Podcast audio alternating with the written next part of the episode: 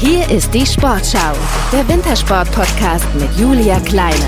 Der Sportschau Wintersport Podcast ist wieder für euch am Start. Schön, dass ihr mit dabei seid. Und heute, da treffen wir eine echte Legende ihres Sports, denn sie ist vor ein paar Jahren im Eisoval ihren Gegnerinnen sehr häufig feilschnell und uneinholbar davongezogen.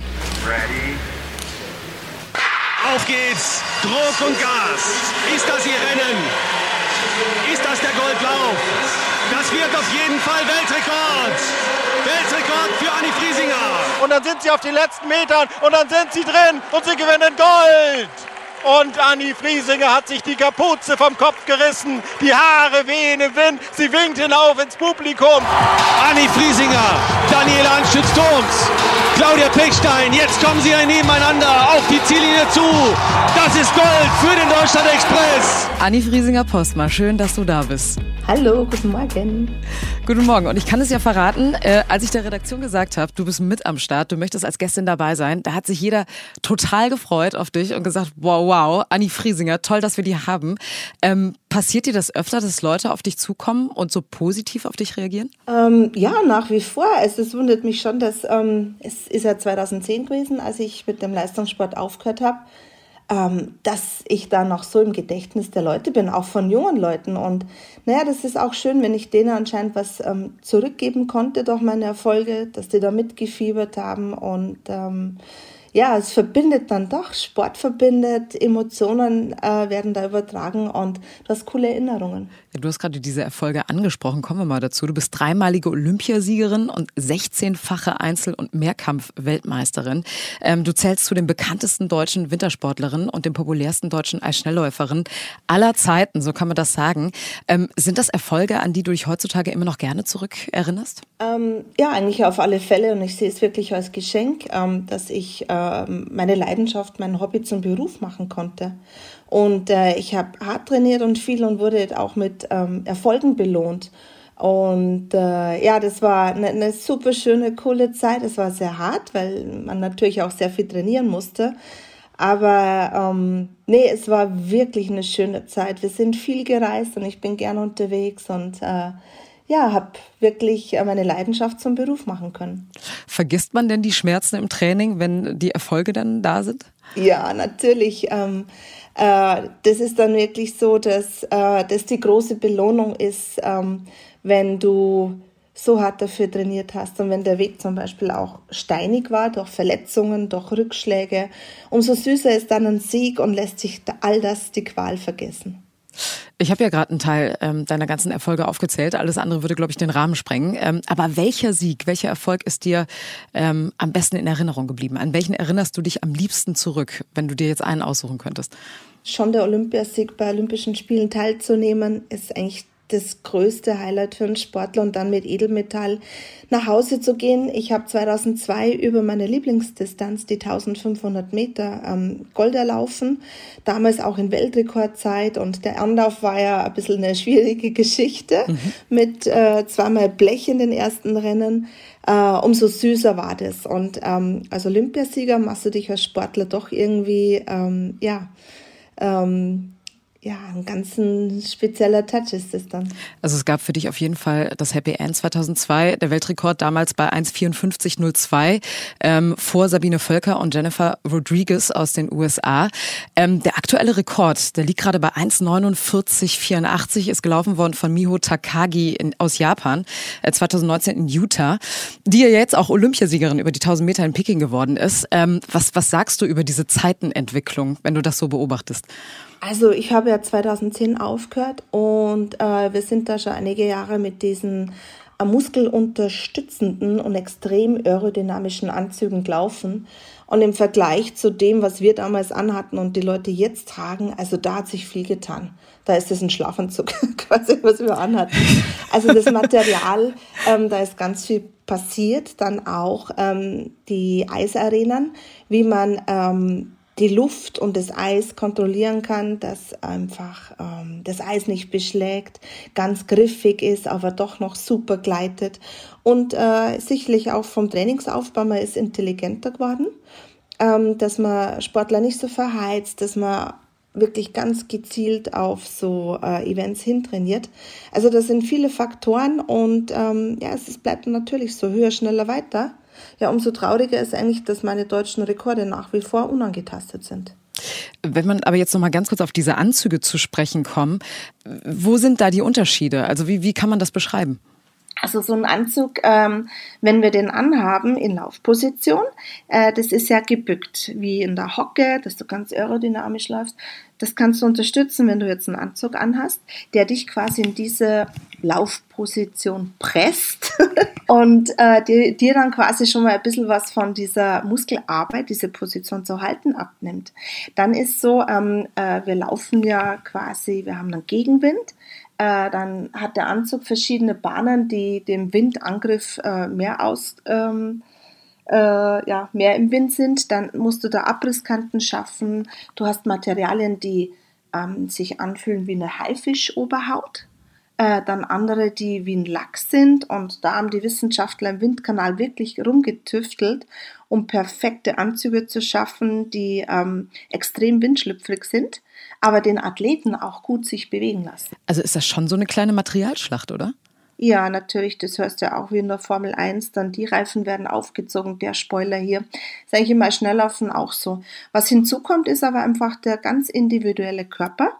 Also ich zum Beispiel habe diese ganz super engen Anzüge nicht gemocht. Ich fühlte mich da extrem eingeengt.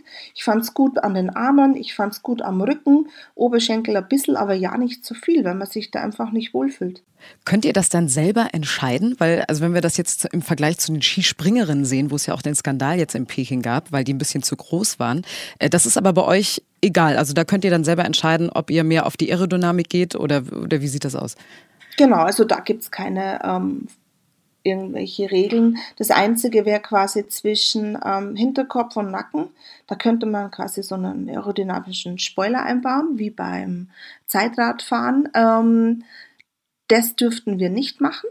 Aber das bringt auch nichts, weil dann musstest du den Kopf immer ganz perfekt halten. Und wenn du müde bist, dann wirst du einfach nur laufen und ins Ziel kommen. achtest da nicht nur auf die perfekte Kopfhaltung. Nee, aber es ist, ist sehr viel passiert, vor allem auch mit den Kufen. Die sind einfach stabiler und noch besserer Stahl wird verwendet. Ja. Du lebst mit deinen Töchtern und deinem Mann zusammen in Salzburg und in den Niederlanden. Mal so, mal so. Ähm, und eigentlich wollte ich dich ja jetzt fragen, was du so zwölf Jahre nach deinem Rücktritt so machst. Aber dann sehe ich so einen Post bei dir bei Instagram, dass du dein Comeback auf dem Eis gibst quasi. Wie ist es dazu gekommen? Es war überhaupt nicht geplant. Also meine Kinder, die wurden im Schulsport ähm, gescoutet ähm, und spielen seitdem Eishockey. Beide in der Bundesliga, die große U13, also schon richtig, der hat auch gestern wieder ein Match gehabt. Ähm, und die Kleine, was die Große macht, macht die Kleine auch. Jetzt sind wir viermal in der Woche in der Eishockeyhalle. Und ja, sie, sie sind Talente, definitiv. Sie haben Power, athletisch, naja, und dann habe ich mir gedacht, bin heute halt auch von so einer Eishockey-Mami gefragt worden, von der lieben Tanja, du, du, da gibt es einen Club, ähm, da können wir auch mitmachen, so Amateure und ein bisschen schnuppern, du kannst gut Eislaufen, magst es nicht mal probieren? Ja, gut, dann habe ich das auch mal probiert, habe mir erstmal, Schlittschuhe hatte ich schon, aber die anderen Sachen so zusammengesucht und zusammenclean. Ja, und fand es eigentlich ziemlich cool. Also das ist, macht richtig Spaß. Beim Eislaufen muss ich viel, nicht viel nachdenken, das kann ich. Stickhandling, oh my God. Ähm, Spieleinsicht, oh, wow, Abseits, oh, die böse blaue Linie. Es, es gibt so viel, aber es macht einfach Spaß. Es ist mein Element des Eis und habe jetzt ähm, drei Turniere gespielt, kein Tor gemacht, ein Assist. na, naja, na, kein Assist, aber ich bin schon ein paar Mal auf der, auf der Strafbank gesessen. Oha, aber du hast dich nicht geprügelt. nein, nein, nein, nein, nein, das macht der Amateurliga nicht. Aber der Punkt war schon weg und dann kam mein Schläger. Ja, das, dann hat es halt den Spieler erwischt. Aber das wäre meine nächste Frage gewesen. Auf welcher Position spielst du denn? Also eigentlich Verteidigung. Das mag ich mehr, weil ich einfach mit dem Tore schießen, ähm, ich war jetzt zwölf Mal also mit dem Eishockey richtig auf dem Eis und habe da trainiert und die Matches gemacht. Ähm, ja, da muss einfach noch, das ist auch mein Anspruch, dass ich das besser kann. Und äh, das kriegst du einfach nur durch Üben rein.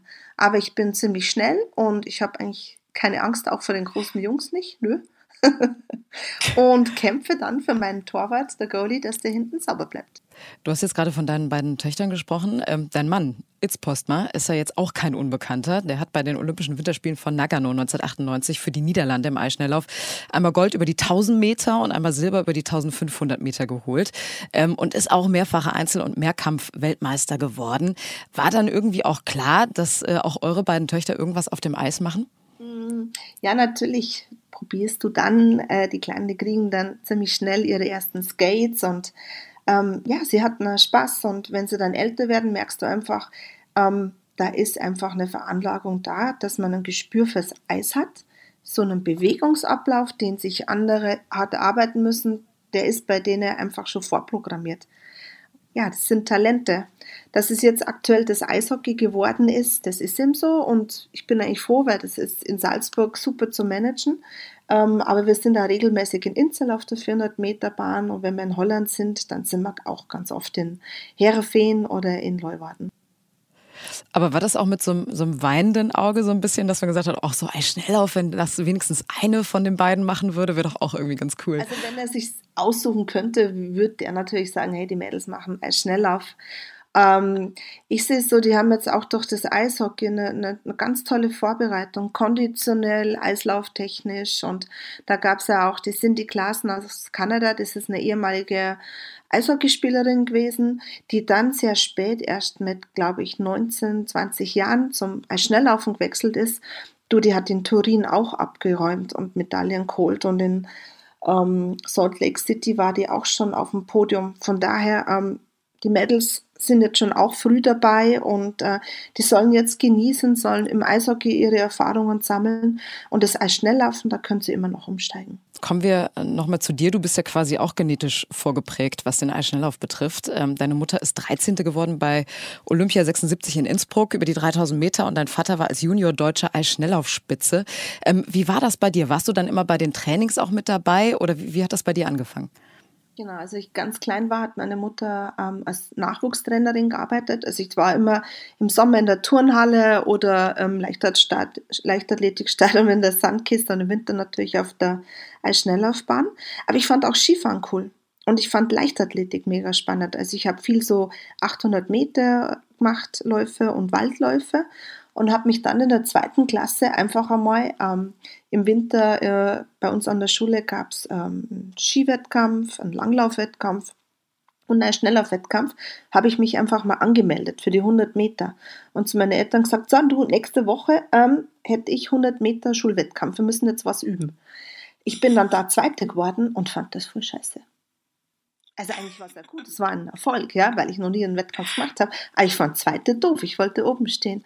Und das war so mein Schlüsselmoment, wo ich gesagt habe, ähm, okay, ich muss was dafür tun. Ich, Mama, ich äh, gehe jetzt auch ins Training. Ich bin dann aber in eine andere Gruppe gekommen und habe dann begonnen. Ein Jahr mit viel Straucheln und Stürzen und Lehrgeld und dann das äh, Jahr drauf das erste Mal deutsche Meisterin. Und dann ging es los. Dann habe ich Blut geleckt. Aber beschreibt dich das so ein bisschen am besten, also deine Eigenschaft so am besten, wenn du sagst, boah, zweiter Platz geht gar nicht? Äh, ja, also man, wenn du weißt, dass es noch besser geht, wieso sich mit dem zufrieden geben, äh, wenn du auch durch Fleiß und Arbeit ähm, noch mehr erreichen könntest. Auf alle Fälle. Und ähm, ja, ich habe sehr, sehr schnell gemerkt, wow, das macht mir so Spaß und ähm, ja, nach der Schule, wenn es Richtung Abitur geht, dann musst du dich auch entscheiden, Studium oder eine Lehre, eine Ausbildung oder setzt du auf die Karte Leistungssport. Genau, und dann äh, war das auch die richtige Entscheidung. Wie wichtig ist dir denn so eine Vaterfigur, auch im Hinblick auf deine Töchter zum Beispiel? Mm, ja, bei uns ist das halt manchmal einfach schwer, weil äh, wir dieses Living Apart Together haben. Ähm, ich bin mit den Kids in Salzburg, die gehen ja auch zur Schule und wir schauen einfach jede Ferienzeit, freie Minute, dass wir äh, zu ihm hochfahren oder er zu uns runter, ähm, weil ich einfach weiß, wie wichtig so, so ein Papa ist. Jetzt ist es so, dass er den Hof seines Vaters übernommen hat. Wir haben aktuell 400 Kühe, die wir melken und mit dem ganzen Jungvieh sind es fast 700. Das ist halt echt ein Unternehmen und ähm, ja, in der Corona-Zeit war es schwierig, weil das Reisen eingeschränkt war, aber wir haben wirklich das Beste draus gemacht.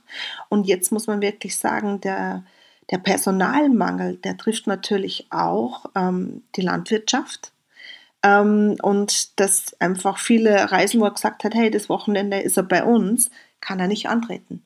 Also da muss ich sagen, da ist es manchmal auch ganz schön hart, aber da gibt es zum Glück wieder sowas wie ähm, FaceTime und Skypen und dass die Kinder einfach da äh, so viel wie möglich einfach Kontakt haben, auch wenn Social Distance ist. Ja, und du kannst ja auch nicht mal eben so weg. Ne? In Salzburg, du hast ja ein Geschäft, da bist du ja auch die Chefin von mehreren Angestellten.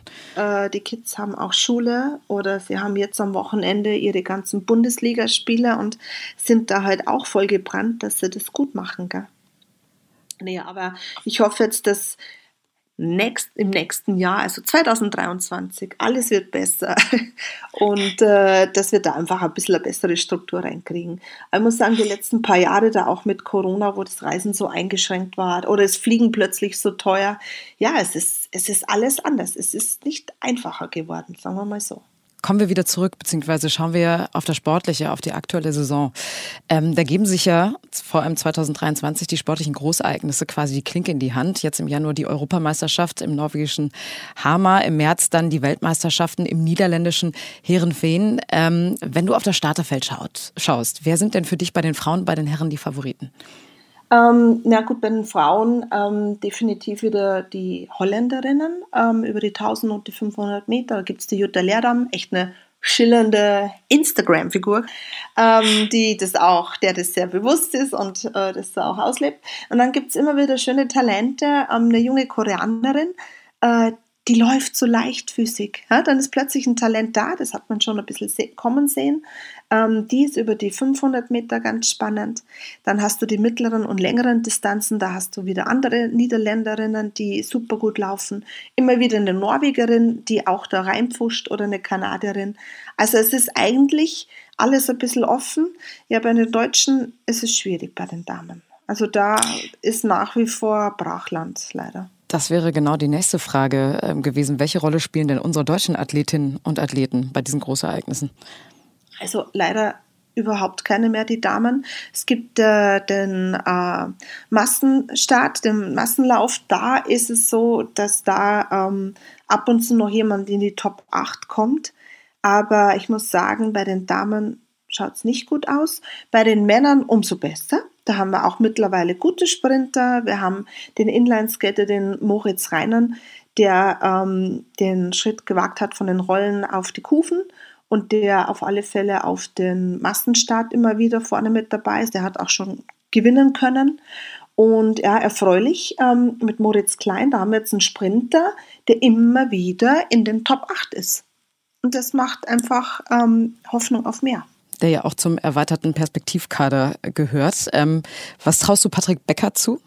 Ja, der passiert äh, wegen seinem Rücken. Der hat schon immer mit seinem Rücken zu kämpfen gehabt. Das war sein, sein großer Schwachpunkt. Er hat jetzt gesagt, nach diesen Olympischen Spielen, er ist so tief reingegangen, ich muss mich jetzt einfach mal gut erholen.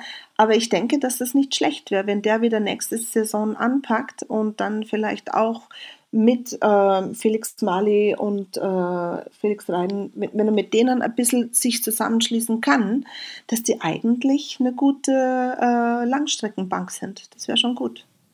Du hast gerade darüber gesprochen, dass es bei den Frauen gerade sehr mau aussieht. Und natürlich müssen wir auch darüber sprechen, Quo Vadis, Deutsche Eisschnelllauf- und Shorttrack-Gemeinschaft.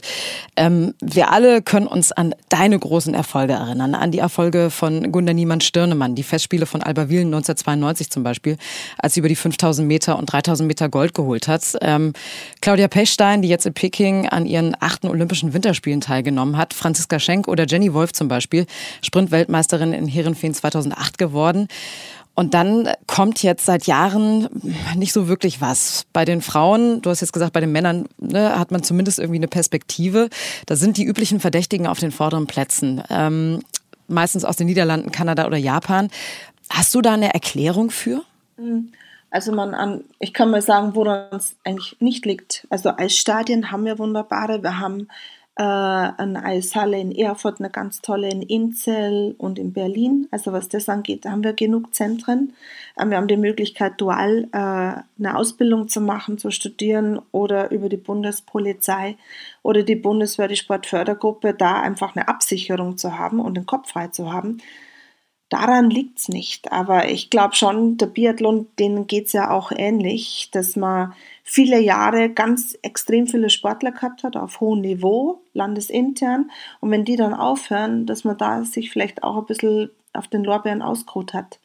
Ähm, Im Schnelllaufen, glaube ich, hat man sicherlich auch etwas übersehen, dass man über den Tellerrand hinausblickt, dass man sich ein bisschen bei den Inlineskatern umschaut oder Eishockeyspielern für die kurzen Distanzen. Also das wird ja auch so ähm, in anderen Ländern gehandhabt. Also das glaube ich, ja, und die Struktur im Verband war einfach viele Jahre, ja, schwierig, muss ich sagen, schwierig. Und das macht ja auch für die jungen Leute es nicht attraktiv, um, um, um diesen Sport zu betreiben. Aber würdest du sagen, dass es der einzige Lösungsansatz ist oder gibt es noch andere Lösungen? Was, was muss noch passieren? Wenn du auch sagst, dass viel auf Verbandsebene falsch gelaufen ist. Naja, wenn ich mir manchmal, und ich verfolge das natürlich schon, ähm, die deutsche Meisterschaft angucke, ähm, dass so wenige Leute da an den Start gehen. Also bei uns war es oft so, dass ähm, wer die, die Zeitnormen geschafft hat als Junior, der durfte da auch mitmachen. Und das ist doch wichtig. Also so bin ich groß geworden, dass ich aus, wenn ich das Niveau hatte, dass ich da auch mitschnuppern konnte bei den alten Damen und da lernen und mich mit denen einfach messen. Und das vermisse ich ein bisschen, dass ähm, wirklich keine Junioren, jetzt wird schon besser, aber es war früher wirklich so, dass eigentlich keine Junioren, da hat man nur vier oder fünf Starter über die langen Distanzen, die da an den Start gehen habe ich nicht verstanden. Und so junge Leute, die werden da definitiv nicht verheizt. Es gibt keinen Trainingsweltmeister. Also würdest du sagen, das klassische Belohnungsprinzip?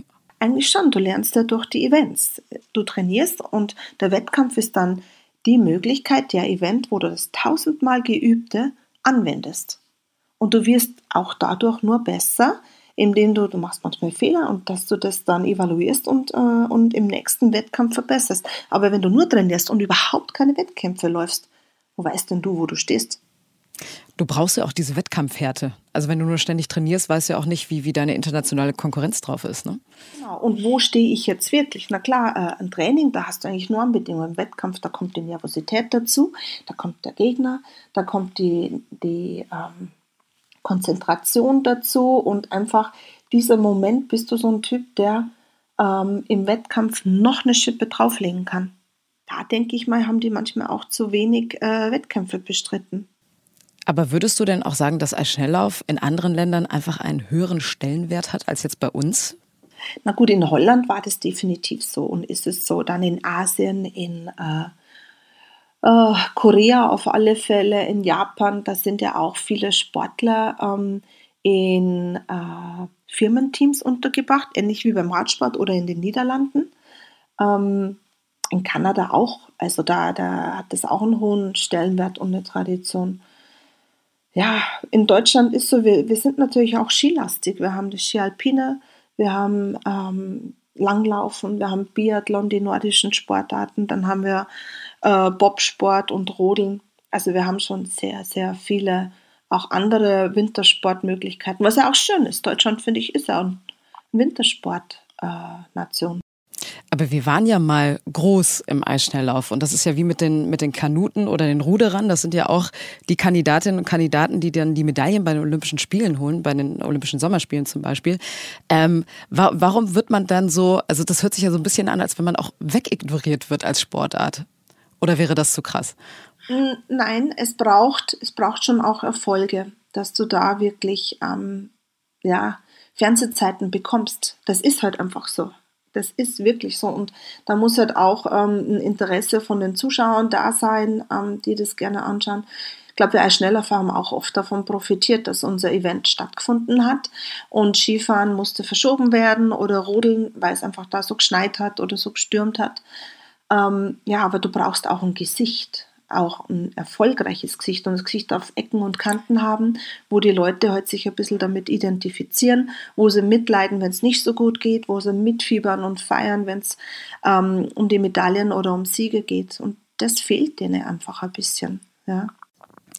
Und du hast mir jetzt eine gute Überleitung äh, geliefert. Und zwar, du bist ja ein erfolgreiches Gesicht damals gewesen. Und auch du hast ja ein Angebot bekommen vom Deutschen Eisschnelllaufverband für eine Zusammenarbeit. Ähm, du hast aber Anfang des Jahres dem Verband quasi einen Korb gegeben. Du hast gesagt, so wie der Verband aktuell dasteht, habe ich keinerlei Ambitionen, mich da einzubinden.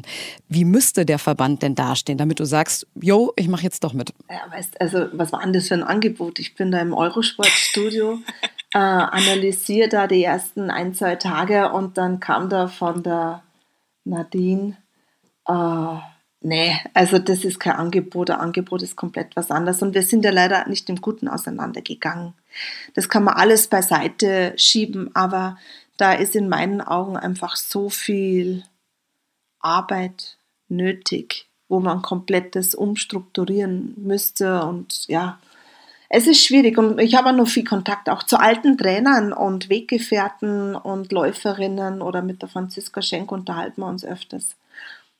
Es ist nicht mehr so wie früher und nur wenn jetzt jemand Neues kommt, wird es besser. Das ist ein Prozess, ein sehr langwieriger Prozess.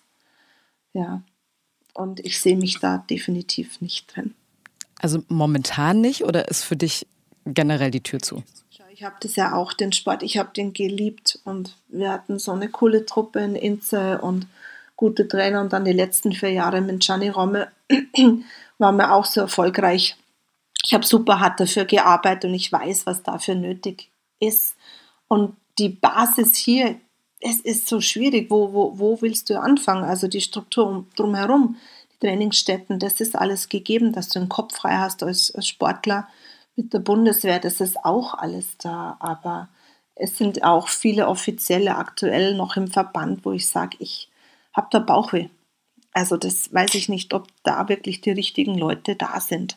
Ich tue mich leicht, ich bin außenstehend, aber ich habe genug Erfahrung, 20 äh, Jahre Weltcup-Zirkus, dass ich das so sagen kann. Aber wir haben jetzt ein paar Jungs äh, vor allem, wo ich sage, wow, da kann was passieren, die können das nach vorne bringen und dann wird es auch wieder attraktiver für junge Leute, diesen Sport zu machen.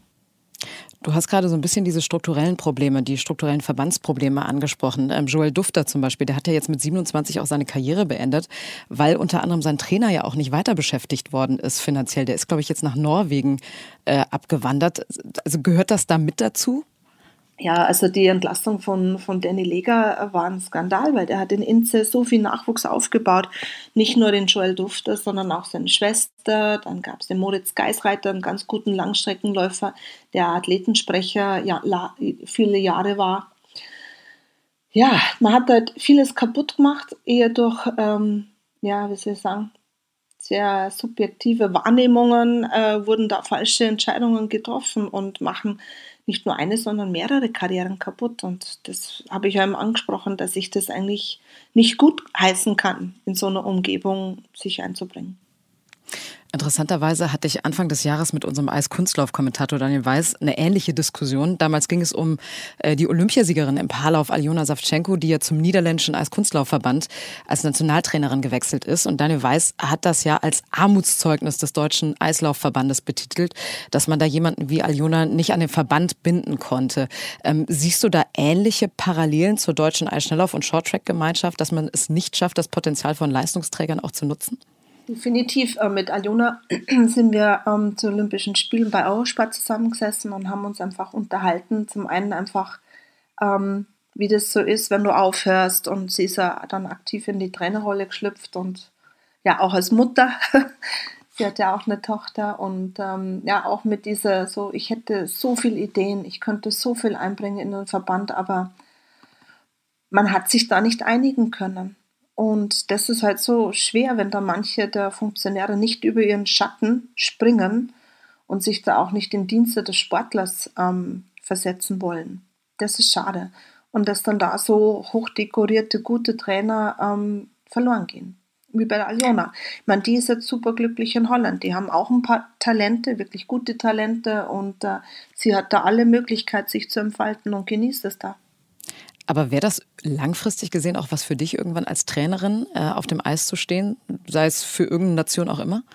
Mm, nein, nein. Ich glaube, ich habe das so intensiv gemacht in Eisschnelllauf mit fast 20 Jahren Weltcup und WM-Zirkus und ähm, ich habe dann bewusst mich ähm, fürs Muttersein entschieden. Ich habe in Salzburg den Concept Store, was als Unternehmen auch genug fordernd ist, aber ich kann das noch alles auf die Reihe kriegen, einfach auch, um die Kids ins Training zu bringen und sie bei den, ähm, bei den Turnieren und Matches zu begleiten und regelmäßig auch in Holland zu sein. Also aktuell muss ich sagen, bin ich da extrem ausgefüllt. Ich arbeite gern ähm, immer wieder als Kommentatorin, weil ich noch guten Kontakt habe zu den Sportlern und ich denke auch eine gute Übersicht und Einsicht, ähm, wohin der Weg geht. Aber um wirklich aktiv Trainer zu sein, da muss ich sagen, da nee, dann, dann, dann, dann müsste man auch wieder sich wieder ähm, auffrischen mit Lehrgängen, mit äh, Workshops und sowas. Also nee, und ich bin aktuell auch gerne Mutter und das bin ich auch meinen Kids schuldig, finde ich, dass ich da da bin für sie und eine gute Zeit mit denen habe und auch als Kommentatorin bist du Weltklasse, damals auf dem Eis, jetzt neben dem Eis. Ähm, du wirst für uns die weiteren Entwicklungen auf jeden Fall beobachten bei der Deutschen Eisschnelllauf Union und Shorttrack Union ähm, und dann auch fachlich kompetent einordnen weiterhin. Vielen Dank, Anni Friesinger-Postma, für das Gespräch. Wir wünschen dir alles, alles Gute für deine Zukunft. Dankeschön. Ciao. Ja, und das war's auch mit dem Sportschau Wintersport Podcast für heute. Wir sind nächste Woche Donnerstag mit einer neuen Folge wieder für euch am Start. Also bleibt gespannt und schaltet ein. Es lohnt sich definitiv. Ciao und bis zum nächsten Mal.